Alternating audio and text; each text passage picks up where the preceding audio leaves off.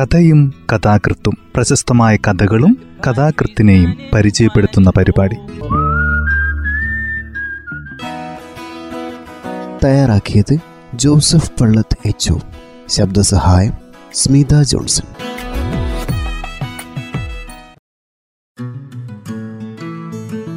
കഥയും കഥാകൃത്തും എന്ന ഈ പരിപാടിയിൽ ഇന്ന് ടി പത്മനാഭന്റെ കത്തിയും കൈവളയും എന്ന കഥയാണ് പരിചയപ്പെടുത്തുന്നത്. മലയാള കഥയുടെ കുലപതിയായ ടി പത്മനാഭന്റെ ആദ്യ കാലഘട്ടത്തിലെ കഥയാണ് അവതരിപ്പിക്കുന്നത്. കഥ ഇങ്ങനെ ആരംഭിക്കുന്നു. അവനീശ ചക്രവർത്തി ആ കത്തെടുത്ത് വീണ്ടും വായിക്കുവാൻ തുടങ്ങി. എത്രയോ തവണ അയാൾ അത് വായിച്ചു കഴിഞ്ഞതാണ്. എങ്കിലും ഒന്നുകൂടി നോക്കുവാൻ അയാൾ തീർച്ചപ്പെടുത്തി. മകനെ എന്റെ കണ്ണടയുന്നതിന് മുമ്പായി എനിക്ക് നിന്നെ ഒന്ന് കാണണം. ഞാൻ നിന്റെ വരവും കാത്തിരിക്കുകയാണ്. ആ വരികൾ വായിച്ചപ്പോൾ അവനീശന്റെ കണ്ണുകൾ നനഞ്ഞു. ഹൃദയം ശുദ്ധമായി. മിഡ്നാപൂരിലെ ആ കത്തിക്കരിഞ്ഞ നിലം പൊത്തിയ കുടിലിലിരുന്നു കൊണ്ട് അവനീശൻ ഒരു കുട്ടിയെപ്പോലെ കരയുവാൻ തുടങ്ങി. പക്ഷെ ശൂന്യമായ ആ സ്ഥലത്ത് അത് കേൾക്കുവാൻ ആരുമുണ്ടായിരുന്നില്ല ഒന്നിലേറെ യുദ്ധമുഖങ്ങളിൽ കരളുറപ്പോടെ പോരാടിയവനാണ് ആ യുവാവ്. ആഫ്രിക്കയിലെ വനഗർഭങ്ങളിലും അറേബ്യയിലെ മണൽക്കാടുകളിലും അയാൾ എത്തിയിട്ടുണ്ട്. ജീവിതത്തിൽ അയാൾക്ക് വ്യസനിക്കുവാനായി ഒന്നും തന്നെ ഉണ്ടായിരുന്നില്ല. യുദ്ധം അവസാനിച്ചപ്പോൾ അവനീശൻ പട്ടാളത്തു നിന്ന് വിട്ടു. അപ്പോഴാണ് അമ്മയുടെ എഴുത്തു വന്നത്. ഈ ലോകത്തിൽ അവനീശനെ സഹായിക്കുവാനുണ്ടായിരുന്നത് അമ്മയും അനുജത്തിയും മാത്രമായിരുന്നു. ഇപ്പോഴിതാ അനുജത്തിക്ക് ഒരു കുഞ്ഞ് പറഞ്ഞിരിക്കുന്നു അവളുടെ വിവാഹം അയാൾ നാട്ടിലുള്ളപ്പോഴാണ് നടന്നത്. നാട്ടിലേക്കുള്ള മടക്കം ധൃതിയിലായിപ്പോയതിനാൽ അവനീശന് ഒന്നും തന്നെ വിശേഷമായി കൊണ്ടുവരാൻ കഴിഞ്ഞില്ല. എങ്കിലും തന്റെ കൊച്ചു മരുമകന് സമ്മാനിക്കുവാൻ അയാൾ പെട്ടിയിൽ ഒരു സാധനം ഭദ്രമായി സൂക്ഷിച്ചു വെച്ചിരുന്നു. ഒരു ജോഡി കുപ്പിവള. കൽക്കത്തയിൽ കപ്പലിറങ്ങിയ ഉടനെ അവനീശൻ ആദ്യമായി ചെയ്തത് തന്റെ അനർഘ സമ്പത്ത് പരിശോധിക്കുകയായിരുന്നു. അവ പൊട്ടിയിരിക്കുമോ എന്ന് അയാൾ ഭയപ്പെട്ടു. എന്നാൽ അങ്ങനെയൊന്നും സംഭവിച്ചില്ല. വളകൾ പെട്ടിയിൽ ഭദ്രമായിരുന്നു. അവയണിയുന്ന കൊച്ചു കൈകളെ നനച്ചപ്പോൾ അവനീശന്റെ ശരീരത്തിലൂടെ ആനന്ദത്തിന്റെ ഒരു ഇക്കിളിപ്പ് ആഞ്ഞുപോയി മരണത്തിന്റെ നിഴലിൽ മറിഞ്ഞ കൽക്കത്ത ഭയാനകമായിരുന്നു. അമർത്തിവെക്കപ്പെട്ട പ്രതികാരത്തെയും അമ്മഷത്തെയും കുറിക്കുന്നവയായിരുന്നു അവിടുത്തെ വിജനമായ പാതകൾ. പക്ഷേ ആ പുറംപൂച്ചൊക്കെ അല്പദിവസം മാത്രമേ നിലനിന്നുള്ളൂ. ഒരു ദിവസം കൽക്കത്ത പൊട്ടിത്തെറിച്ചു. പള്ളികളും അമ്പലങ്ങളും ആയുധപ്പുരകളായി മാറി. ലാത്തികൾ നൃത്തം വെച്ചു. കത്തികൾ പറന്നു. അഭിനീശന് അതിന്റെയൊന്നും അർത്ഥം മനസ്സിലായില്ല. അമ്പരപ്പോടെ അയാൾ ചുറ്റും നോക്കി. ഒടുവിൽ എല്ലാം ഉപേക്ഷിച്ച് ആ കുപ്പിവളകൾ മാത്രം കയ്യിലെടുത്തുകൊണ്ട് അയാൾ അവിടെ നിന്നും ഓടിക്കളഞ്ഞു. അവനീഷിന്റെ മനസ്സിൽ പല ദുശങ്കകളും ഉയർന്നു. തന്റെ വീട്ടിൽ ആർക്കെങ്കിലും വല്ലതും പിണഞ്ഞിരിക്കുമോ എന്ന സംശയത്തോടെയാണ് അയാൾ ഗ്രാമത്തിലെത്തിയത്. മിക്ക വീടുകളും അടച്ചിട്ടിരിക്കുകയായിരുന്നു. ചിലവ കത്തിക്കരിഞ്ഞിട്ടുണ്ട്. അവനീശന്റെ ഹൃദയം ഉറക്കെ മിടിക്കുവാൻ തുടങ്ങി. കാലുകൾ മുമ്പോട്ട് നീങ്ങാതെയായി. ഒടുവിൽ അയാളുടെ സംശയങ്ങളൊക്കെ യാഥാർത്ഥ്യമായി തന്നെ കലാശിച്ചു. ആ വീട്. താൻ ഈ കാലം അത്രയും ജീവിച്ചു പോന്ന ആ വീട് ഇല്ലാതായിരിക്കുന്നു. അതിന്റെ സ്ഥാനത്ത് നിന്നിരുന്നത് അല്പം കരിപിടിച്ച മൺകട്ടകളും മരക്കഷ്ണങ്ങളും മാത്രം. അവനീശന്റെ തപ്ത ഹൃദയത്തിൽ നിന്നും ഈ ചോദ്യമായിരുന്നു. അവർക്ക് എന്തു പറ്റി അകലെ കരിമ്പിൻ തോട്ടങ്ങളുടെ ഇടയിലൂടെ കടന്നു വന്ന ഒരു കുളിർക്കാറ്റ് അവനീശിനെ തടികൊണ്ട് കടന്നുപോയി. നക്ഷത്രങ്ങൾ ഓരോന്നായി പ്രകാശിക്കുവാൻ തുടങ്ങി. പക്ഷേ ആ യുവാവ് അതൊന്നും അറിയുന്നുണ്ടായിരുന്നില്ല. അയാളുടെ ശരീരവും മനസ്സും ഒന്നുപോലെ മരവിച്ചു പോയിരുന്നു. ആരെയെങ്കിലും കണ്ട് വിവരങ്ങൾ അറിയണമെന്ന് അയാൾക്ക് ആശയുണ്ടായിരുന്നു. എന്നാൽ പ്രതീക്ഷയുടെ പതനത്തിൽ അവനീശന്റെ പ്രജ്ഞയും തകർന്നു പോയിരുന്നു. ലോകം മുഴുവൻ ഒരു സ്വപ്നമായി അയാൾക്ക് തോന്നി.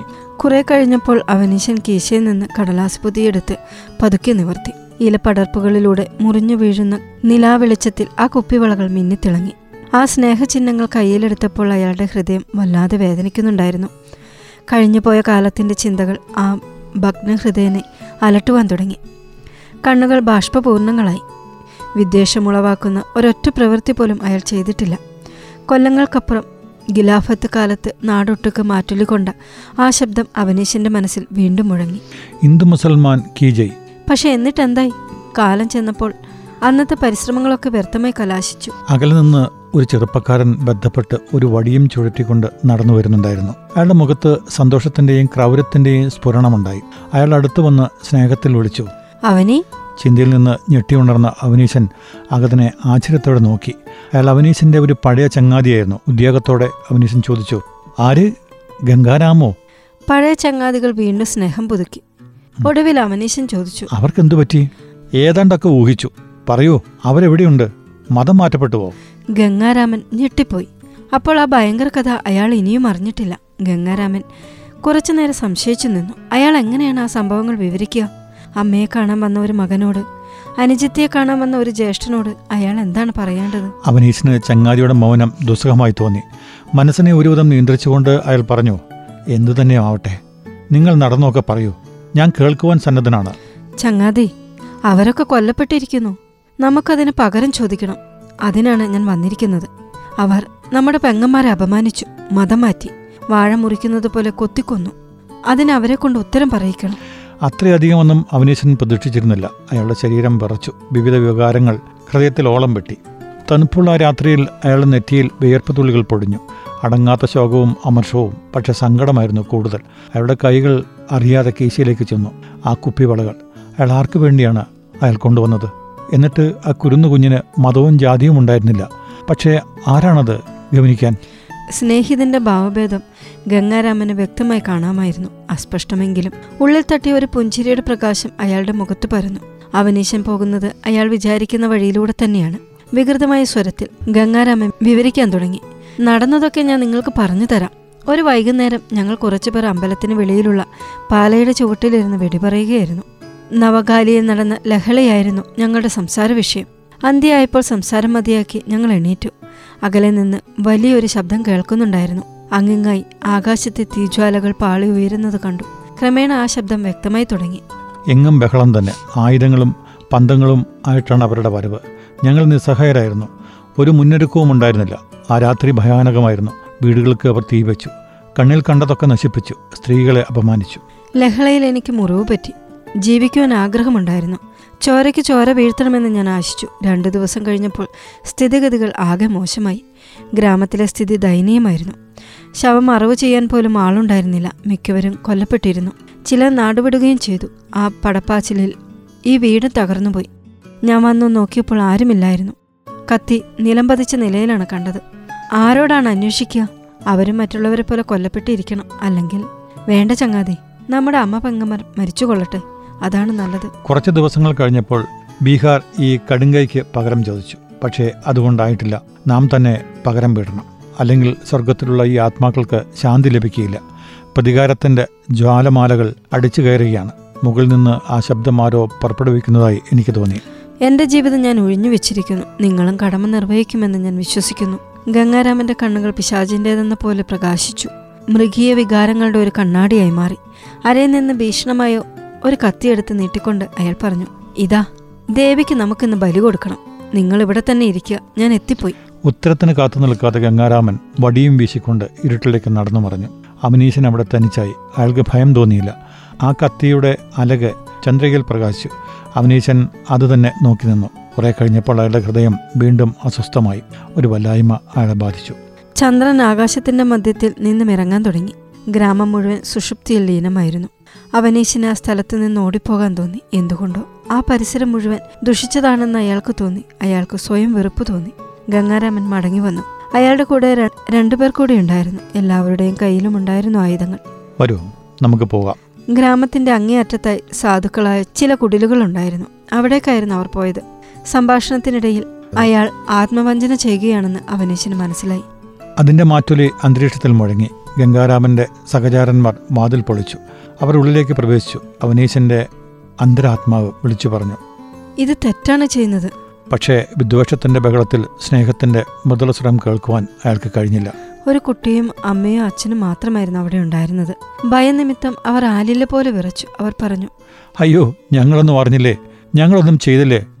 ജീവന് വേണ്ടി യാചിക്കുന്ന ആ പാവങ്ങൾ അങ്ങനെ പലതും കരഞ്ഞു പറഞ്ഞു. കുട്ടിയെ എടുത്ത് ആ മാതാവ് ഭദ്രമായി മാറോട് ചേർത്ത് പിടിച്ചു. അയാൾ ആ കൊച്ചുകുട്ടിയെ തള്ളയുടെ പക്കൽ നിന്ന് പിടിച്ചുപറ്റി നിരത്തിട്ടുകൊണ്ട് അവനീശനോട് പറഞ്ഞു നിങ്ങളാണ് ഇതിന്റെ കഥ ആദ്യം കഴിക്കേണ്ടത്. ആണിനെ പോലെ പെരുമാറുക. വേഗമാകട്ടെ. അവനീശൻ ആ കുട്ടിയുടെ അരികെ മുട്ടുകുത്തി. അയാളുടെ കൈ കത്തിയുടെ പിടിയിലേക്ക് അമർന്നു. അവനീശൻ ആ കുഞ്ഞിന്റെ മുഖത്തേക്ക് സൂക്ഷിച്ചു നോക്കി. മരിക്കാനാണ് പോകുന്നതെന്ന് അവൻ അറിഞ്ഞിട്ടേയില്ല. പുഞ്ചിരിച്ചും കൈകുടിച്ചും കാലിട്ടടിച്ചും അവൻ കളിക്കുകയാണ്. അവനീശൻ ആ കുട്ടിയുടെ മുഖത്തേക്ക് നോക്കി നിൽക്കുവാൻ കഴിഞ്ഞില്ല. അയാളുടെ ബുദ്ധി മന്ദിച്ചു. കണ്ണുകളിൽ ഇരുട്ടുകയറി കൈകൾ വിറയ്ക്കുന്നുണ്ടായിരുന്നു. താൻ ഭൂമി വളർന്ന് അങ്ങനെ തന്നെ താണു പോവുകയാണെന്നും തന്നെ രക്ഷിക്കാൻ ആരുമില്ലെന്നും അവനീശൻ തോന്നി. ലോകത്തിലുള്ള എല്ലാ കുട്ടികളുടെയും ഒരു ഘോഷയാത്ര. അവനീശന്റെ മിഴിച്ചു നിൽക്കുന്ന കണ്ണുകൾക്ക് മുമ്പിലൂടെ കടന്നുപോയി. അവർ ആടിയും പാടിയും രസിച്ചിരുന്നു. അവരുടെ ഇടയിൽ ഒരു തരത്തിലുള്ള ഭേദബുദ്ധിയും ഉണ്ടായിരുന്നില്ല. എല്ലാവരും ആനന്ദിക്ക് മാത്രം ചെയ്യുന്നു. കൂട്ടത്തിൽ നിന്ന് അവനീശന്റെ മരുമകൻ ചോദിച്ചു അമ്മാമ എന്താണ് ഈ കാണിക്കുന്നത്? വരൂ. അവനൊരു നാണമില്ലാത്ത ദേശദ്രോഹിയാണ്. അവനോട് സംസാരിക്കുന്നത് പാപമാണ്. കുട്ടികളെല്ലാവരും മാർത്തു വിളിച്ചു. അവനീശിനെ അവർ പരിഹസിക്കുകയായിരുന്നു. പിന്നീട് ഉറക്കെ ചിരിച്ചുകൊണ്ട് അവരൊക്കെ ഓരോന്നോരോന്നായി മറഞ്ഞു. അവനീശിന്റെ കീശയിൽ നിന്ന് കുപ്പിവളകൾ താഴെ വീണു. അപ്പോൾ മാത്രമേ അയാൾ വിസ്മൃതിയിൽ നിന്നുണർന്നുള്ളൂ. കത്തി താഴെ വെച്ച് അയാൾ വളകൾ കുനിഞ്ഞെടുത്തു. അവ പൊട്ടിയിരുന്നില്ല. അവനീശൻ ഔത്സുകത്തോടെ ആ കുട്ടിയുടെ മുഖത്ത് നോക്കി. അവനെപ്പോഴും കടിച്ചു രസിക്കുകയാണ്. അവനീശിന്റെ ഹൃദയം കുളിർത്തു. അവിടെ ആത്മബോധത്തിന്റെയും ആനന്ദത്തിന്റെയും ഉറവുണ്ടായി. ആ കുട്ടിയും അവന്റെ അനുജത്തിയുടെ കുട്ടി തന്നെയാണെന്ന് അവന് മനസ്സിലായി. അവനേശൻ ആ കുഞ്ഞിനെ വാരിയെടുത്ത് അവന്റെ കവളിൽ ഉമ്മ വെച്ചു. എന്നിട്ട് ആ കുഞ്ഞിക്കൈകളിൽ ആ വളകൾ അണിയിച്ചു. അയാളുടെ കണ്ണുകളിൽ നിന്ന് ബാഷ്പകണങ്ങൾ ഇറ്റിറ്റ് വീഴുന്നുണ്ടായിരുന്നു. അവനീശൻ തിരിഞ്ഞു നോക്കിയപ്പോൾ ഗംഗാരാമനെയും കൂട്ടുകാരെയും കണ്ടില്ല. അവർ പോയി കഴിഞ്ഞിരുന്നു. കഥ ഇവിടെ അവസാനിക്കുന്നു. ഒരു കഥ പൂർണമായും കടലാസിൽ പകർത്തണമെന്നില്ല. എന്നെ സംബന്ധിച്ചിടത്തോളം മിക്കപ്പോഴും അത് പൂർത്തിയാവുന്നത് സഹൃദയനായ വായനക്കാരനെ മനസ്സിൽ വെച്ച് മാത്രമാണ്. ഈ ഒരു പ്രക്രിയ മനസ്സിൽ കണ്ടുകൊണ്ട് ഞാൻ കഥകൾ എഴുതുന്നു. അനുവാചകനെയും കൂട്ടി അല്പദൂരം സഞ്ചരിക്കുമ്പോഴേക്കും എനിക്കറിയാൻ കഴിയും എത്തേണ്ടടുത്ത് എത്തിയോ എന്ന്.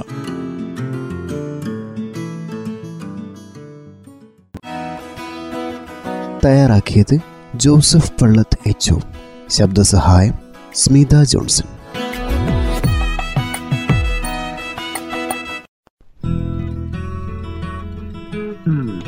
കഥയും കഥാകൃത്തും പ്രശസ്തമായ കഥകളും കഥാകൃത്തിനെയും പരിചയപ്പെടുത്തുന്ന പരിപാടി.